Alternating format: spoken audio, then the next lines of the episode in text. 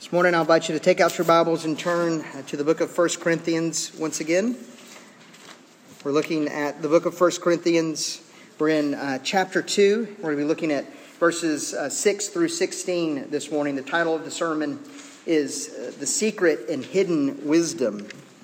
1 Corinthians chapter 2, verses 6 through 16.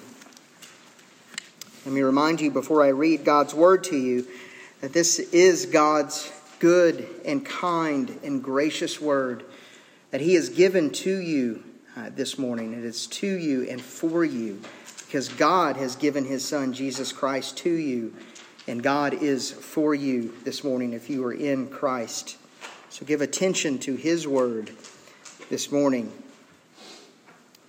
Yet among the mature we do impart wisdom, although it is not a wisdom of this age or of the rulers of this age who are doomed to pass away. But we impart a secret and his hidden wisdom of God, which God decreed before the ages for our glory. None of the rulers of this age understood this, for if they, if they had, they would not have crucified the Lord of glory. But as it is written, what no eye has seen, nor ear heard, nor the heart of man imagined, what God has prepared for those who love him. These things God has revealed to us through the Spirit. For the Spirit searches everything, even the depths of God. For who knows a person's thoughts except for the Spirit of that person which is in him? So also, no one comprehends the thoughts of God except the Spirit of God. Now we have received not the Spirit of the world, but the Spirit who is from God, that we might understand the things freely given us by God. And we impart this in words not taught by human wisdom, but taught by the Spirit, interpreting spiritual truths to those who are spiritual.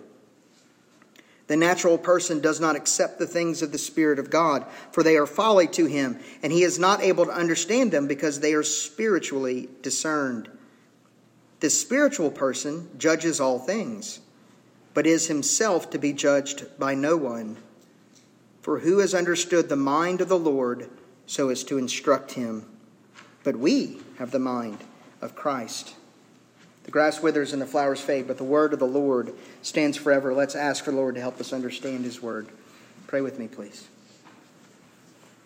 Father, we thank you for giving us your word today. We see in your word so many great and wonderful truths, and so many things that uh, could, could uh, possibly confuse us. So, what we need from you, Father, is the Spirit to help us to understand these truths clearly. Lord, you have promised that your people will know the truth because of your work in us. And I pray, Father, that all of us would hear the good news of Jesus Christ, that we might know the wisdom of God, because you have given us these things freely. Lord, we pray these things in the name of Jesus Christ, who is our Lord and Savior. Amen. Well, a little more than a decade ago, uh, Apple started uh, their Get a Mac ad campaign. Uh, you probably will remember it, even if, uh, if you don't remember it now, you'll remember it because it kind of kicked off for Apple a new age in advertising for them. And here basically is what it was they had a white screen and they had a young, hip looking guy that would come on to the screen and he would say, I'm a Mac. And then they would have an older, kind of frumpy looking guy in a stuffy suit come out, and he would say, I'm a PC. And right at the beginning of this ad, what you learned was that the cool young people who kind of knew what the world was all about, they had a Mac, whereas all the old and stuffy business types, well, they had a PC. If you want to be cool, you get a Mac. If you want a PC or you want to be old and stuffy, you get a PC. Well, there was something else that Mac was selling in this ad. And it's something that all uh, advertisers and marketing people instinctively understand. That if you want to get anybody to buy your product, you have to tap in to this supposed secret knowledge that's out there, this secret of life, this secret wisdom and you have to convince people that your product will give them the secret to life that they've been missing all of this time. If you watch any commercials, which I'm assuming all of you have seen a commercial, and you know what they are and how they advertise, if you watch any of them, you know that they are trying to get you to buy their product because they are trying to convince you that you need this one thing to make your life better.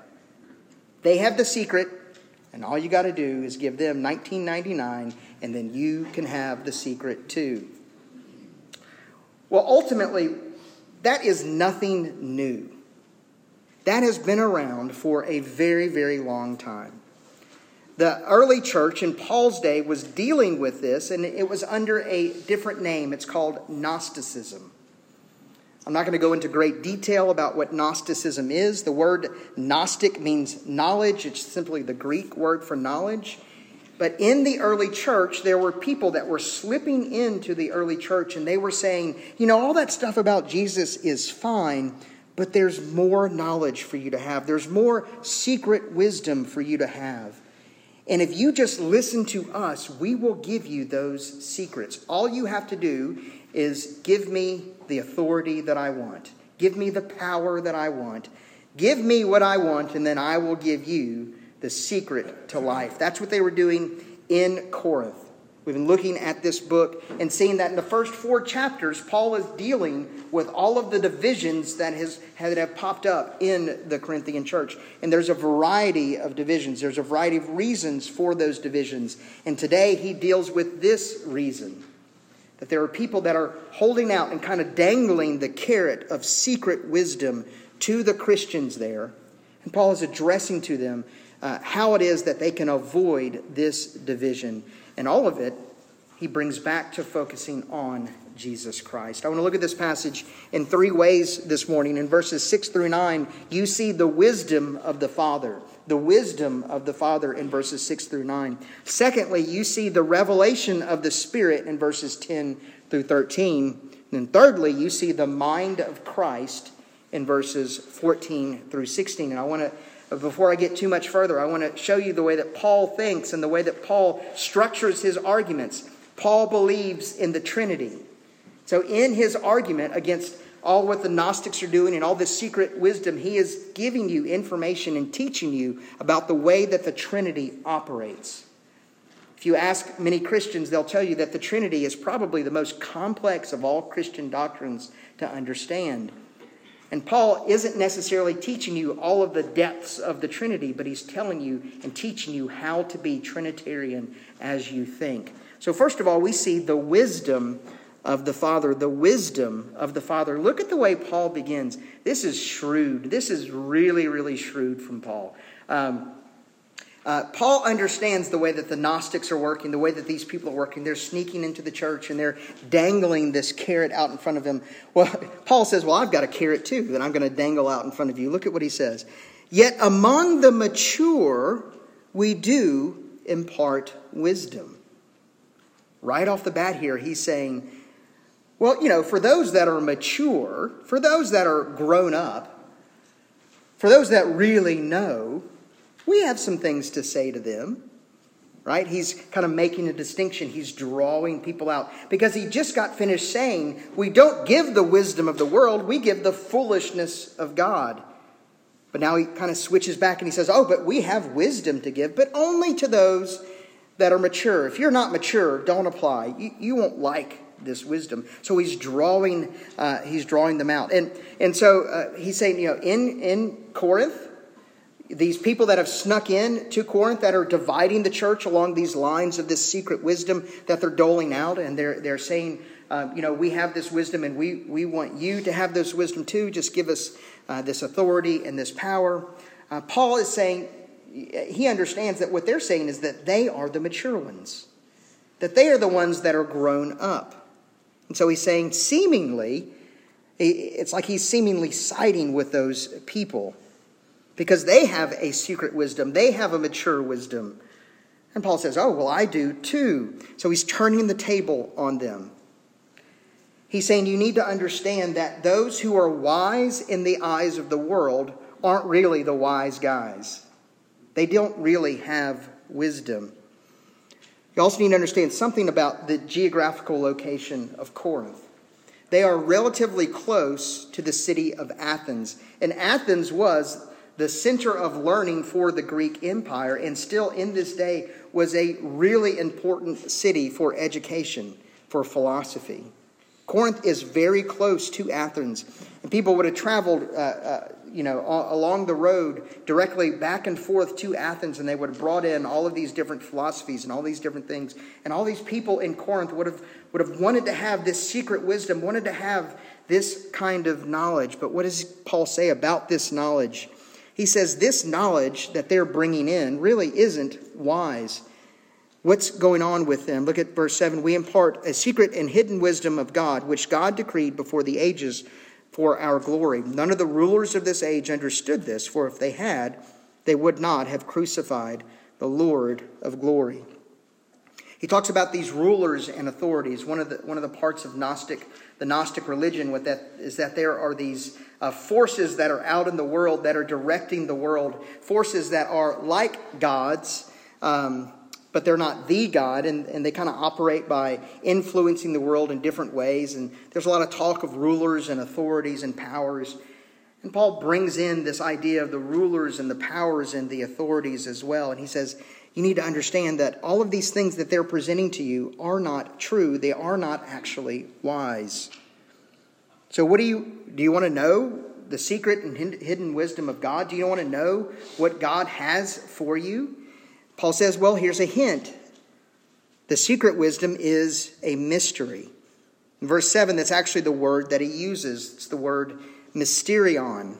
But we impart a mystery he says, I'm going to impart to you, and I've given to you the secret things of the Lord, the mystery of the Lord. What is a mystery according to Paul? In all of Paul's writings, he uses that word mysterion or mystery all the time.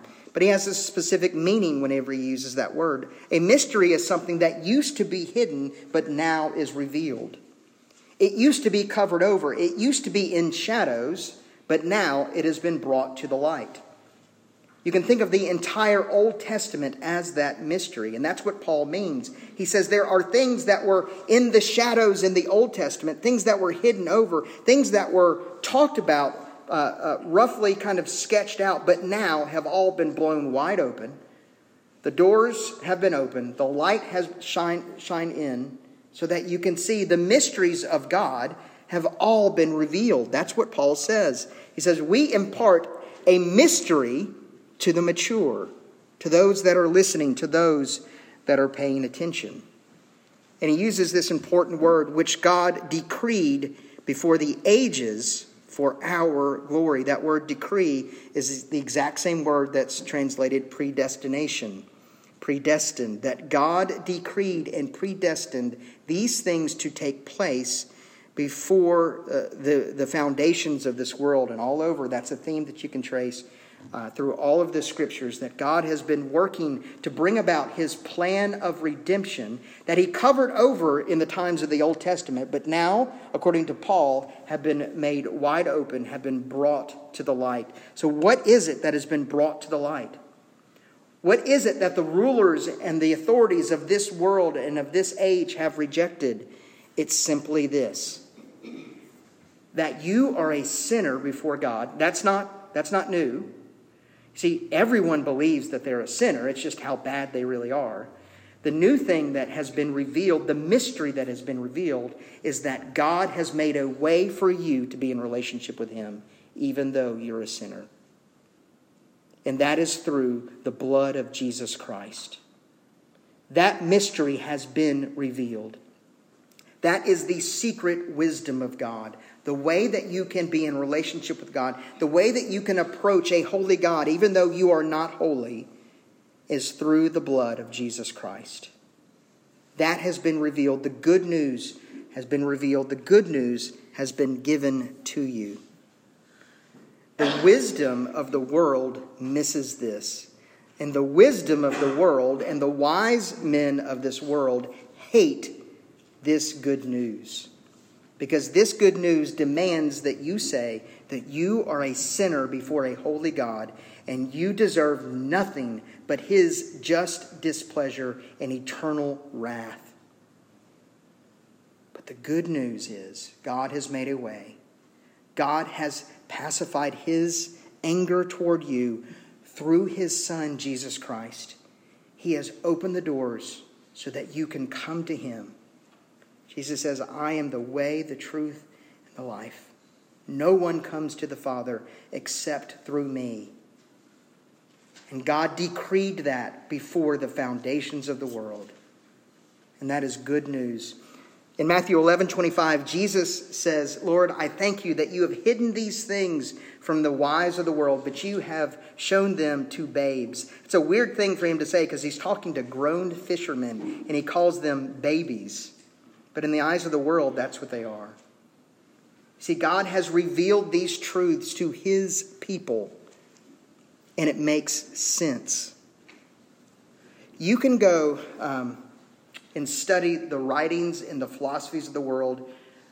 Uh, and I, I tried to span kind of all of intellectual history from Plato to Stephen Hawking's and to see the way that they understand the world and the way that they present the world and the way that they understand the wisdom of the world and all the wise things that they say. The smartest of men, the wisest of men, the men with the highest IQ cannot see the truth and the glory of these things. But God has revealed these things to babes like us. And he says in verse 9, What no eye has seen, nor ear has heard, nor the heart of man imagined, what God has prepared for those who love him. What Paul's talking about there is the gospel is not something, the good news of Jesus Christ cannot be invented by men because men cannot imagine its greatness. Man has not invented these things. Paul says only God could come up with this good news. So you see there the wisdom of God in verses 6 through 9. Secondly, you see the revelation of the Spirit in verses 10 through 13. He begins there in verse 10. These things God has revealed to us through the Spirit. The mystery of God, God has revealed those things to us. Well, who's the us? Who's he talking to? He's talking to the believers in Corinth. He's talking to the church in Corinth. And he's saying to these people, God has revealed these truths to you. Now, you need to remember the division that was taking place. There are some who are saying there's still more that you need to hear, there's still more revelation that you need from God. And Paul says, No, God has given you everything that you need through the revelation of the Spirit. But to them, and maybe even to you, if you're honest, you know, this good news of Jesus Christ, I've heard it all before. Kelly, you say it every week. It's old hat. I don't feel like this is the knowledge that I need. I feel like there's something more. To them, and maybe to you, the good news of Jesus Christ just isn't that exciting. And maybe you want something else. Maybe you need something else to kind of lift your spirits, to get you to that next level. Maybe you've plateaued in your Christian walk. And what Paul says is no, you've gotten everything you need because God has given it to you. You know, God isn't. God isn't like some of our parents who are kind of you know, waiting to give us their love until we can meet some kind of expectation that they hold out for us. What does Paul say? Paul says, "No, we have not received we have received not the spirit of the world, but the spirit uh, who is from God, that we might understand the things freely given us by God." He gets to the nature of who God is, that God is a God who freely gives us of himself. God isn't a God who dangles this carrot out in front of you and says, Well, let's see if you can get it. Let's see how fast you can run. Let's see how far you can run. Let's see how hard you can work. And maybe, just maybe, you can attain to this next level. Paul says that teaching is not from God. That teaching is contrary to the good news. There is no good news in that. Because our God is a God who freely gives. He has revealed these things to us through the Spirit. Um, you say, well, again, but I don't really feel like I, I've reached that level. Well, you need to remember that your feelings lie to you all the time. The basis for your Christianity, the basis for your assurance, the basis for your salvation is not on your feelings, but it's on the objective truth of who Jesus Christ is and what he has done for you. And who God is and what God has given you. And Paul says, God has given you, if you have faith in Jesus Christ, you have the Spirit. You have been given the Spirit of God. And what does the Spirit of God do? For who knows a person's thought except the Spirit of that person which is in him? So also, no one comprehends the thoughts of God except the Spirit of God. That God has given us His Spirit. He has not given us just our own spirit, kind of on a different level, but He has given us His very Spirit that knows the mind of God, that lives inside of us, that allows us to understand the, the immeasurable riches of God. Now, certainly that doesn't mean that we know all things at all times and we are omniscient the way that God is, but it does certainly mean that we can understand things the way that the world cannot. And the best example of that is the Trinity. Uh, again, I don't have time to go into depths on the Trinity. And the truth is, the more you say about the Trinity, the more likely you are to say the wrong thing about the Trinity. And it's smart to say uh, only what the scriptures say about the Trinity, and that's this that God exists as one God in three persons God the Father, God the Son, God the Holy Spirit. They are eternal God. One God in three persons. And you say, well, okay, if you start like trying to figure all of that out, your mind kind of explodes on you and you can't figure it out.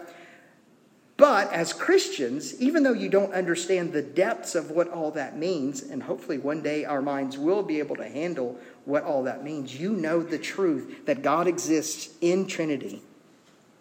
The world looks at that and says, that's madness, that's crazy, that's irrational. But Christians say, no, it makes sense. God has to exist in Trinity. If God does not exist in Trinity, then this world cannot exist. And there is no such thing as good news. You are wiser than the world because the Spirit of God lives in you.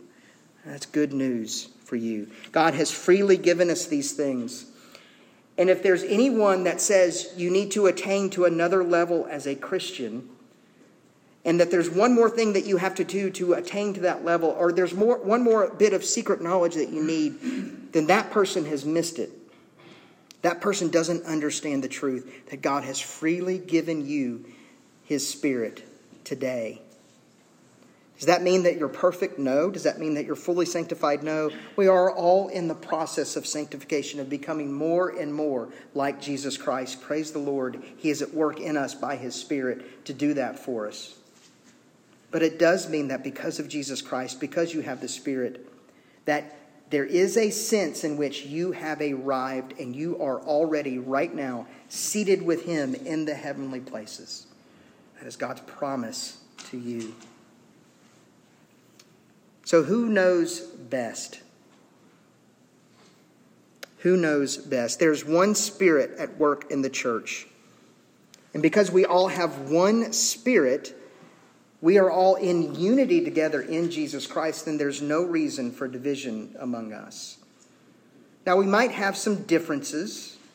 We might have some differences of opinion about various things in the church. But if we are unified along one line with one spirit, and we need to understand that all divisions in the church need to fade away in light of who God is, in light of the fact that God has given all us all the same spirit.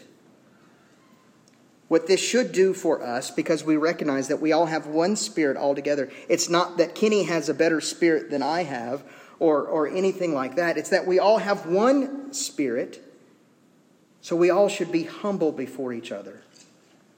We all have everything that we need in Christ, and there's no one that has one thing uh, better that I need that you can give me. This should create humility in us. Now, we do have a hierarchy in the church. We are a Presbyterian church. Presbyterian means ruled by elders. We have elders in the church. I am a teaching elder. We have three ruling elders in our church. But here's what that means those ruling elders and your teaching elder is not better than you. But we have been given the job of telling you that we are not better, but Christ is better for us. It should create humility among us.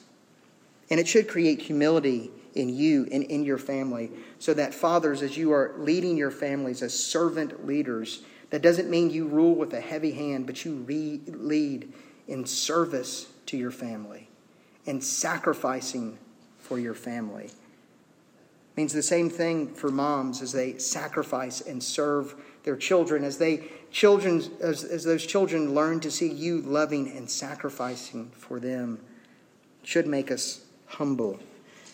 So, secondly, you see the revelation of the Spirit. And then finally, you see the mind of Christ in verses 14 uh, through 16, the mind of Christ. Paul uh, kind of makes a distinction. He says, you know, once again, he's been making distinctions through this whole time the mature person versus the immature person, and the spiritual person versus the immature. Now he says, the natural person does not accept the things of the Spirit of God, for they are folly to him, and he is not able to understand them because they are spiritually discerned. Essentially, he says this the, the one who doesn't have the Spirit, the one who has not been given the gift of the Spirit by God, is a natural person. They live in the natural. So they don't have the resources from God in order to understand the things of God. They think that the gospel of Jesus Christ is foolishness because they don't want a weak and crucified Savior. But the spiritual person, according to Paul, understands that the only way of salvation is through a weak and crucified Savior. The spiritual person accepts the foolishness of God. You can only understand the truth of the gospel of Jesus Christ if you have the Spirit. Well, how do you get the Spirit? Um, the church, uh, history of the church is full of people who say, well, there's one way, there's a method of you getting the Spirit, and, and it's by doing these certain things, it's by following this formula, it's by doing the X, Y, and Z, and then you can get the Spirit. Well, um, thankfully, the scriptures correct that teaching. So what does Jesus say to Nicodemus in John chapter uh, 3? Who can control the Spirit? Who knows what the Spirit is going to do? Only God knows what the Spirit is going to do because the Spirit is God. The Spirit goes this way and that way. The Spirit does what He wants to do. And the only way for you to understand these things is to have the Spirit. So, how do you get the Spirit? God gives you the Spirit. It's why I love Reformed theology because regeneration has to precede salvation. You cannot force the Spirit to come upon you. If you believe, it's because God has given you His Spirit to enable you to believe. That's what 14 through 16 says. The natural person does not accept the things of the Spirit of God. You cannot believe until you have the Spirit of God, for they are folly to him, and he is not able to understand them because they are spiritually discerned. But the spiritual person judges all things, but is himself to be judged by no one. Regeneration precedes salvation. If you believe today, it's because God has given you the gift of the Spirit. But what about this whole thing about being uh, about judging and being judged? Does that mean that um, if you're a Christian, then no one can judge you? Well, there's a sense in which, yes, that is true, because there's already been a judgment that has been made about you that God the Father has already given you the judgment that you need, that you are fully righteous in his sight only through the blood of Jesus Christ and the righteousness that he has given to you. There's no need for you to be judged by anyone. So that when somebody says you're a terrible sinner, you say, You got that right. When somebody says you're a terrible person, you say, You don't know the half of it. So when somebody says that you shouldn't be up here preaching, you say, Absolutely not. I shouldn't be. But the judgment of God is that you have been made fully righteous because of the blood of Jesus Christ, because of his righteousness for you. God has given you all that you need, and no one can stand in judgment of you. He's given you His Spirit so that you can understand these things, that you can know these things.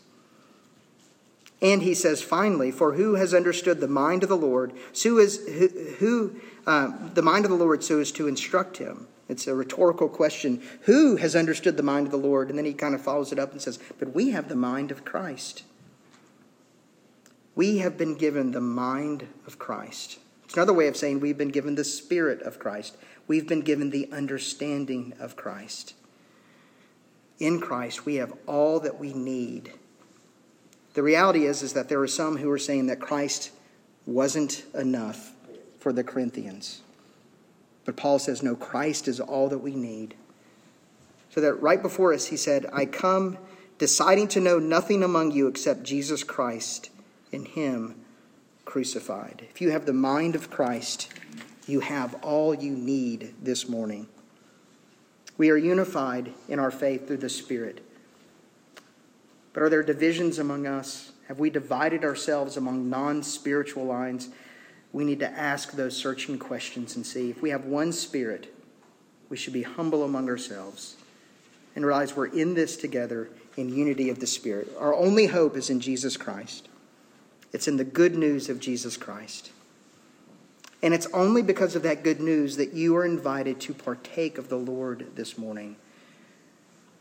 If you are in Jesus, then you are invited to come and taste and see that the Lord is good. The world looks at what we're about to do with the table of the Lord Jesus Christ and says, This is madness. This is craziness. This doesn't make sense. And we say, Yes, but the Lord has given us Himself. And in Him we have all that we need. This table that we're about to partake in shows us the glory of Jesus Christ. Let's pray and ask for Him to help us as we enter into this time of celebration. Let's pray together. Father, we thank you for giving us your word today. We thank you for giving us the mind of Christ. I pray, Father, that you would uh, help us more and more to see the glory of Jesus and more and more to experience his glory, more and more to know uh, just the way that you have uh, equipped us by your wisdom. Father, again, we thank you uh, for this message. We thank you for this, uh, for this reminder. We thank you for the gospel of Jesus Christ. If there's anyone here today who doesn't know you, we pray, Father, that you would do the work of regeneration, giving them your spirit that they might believe. We pray this in Christ's name. Amen. We're going to enter into our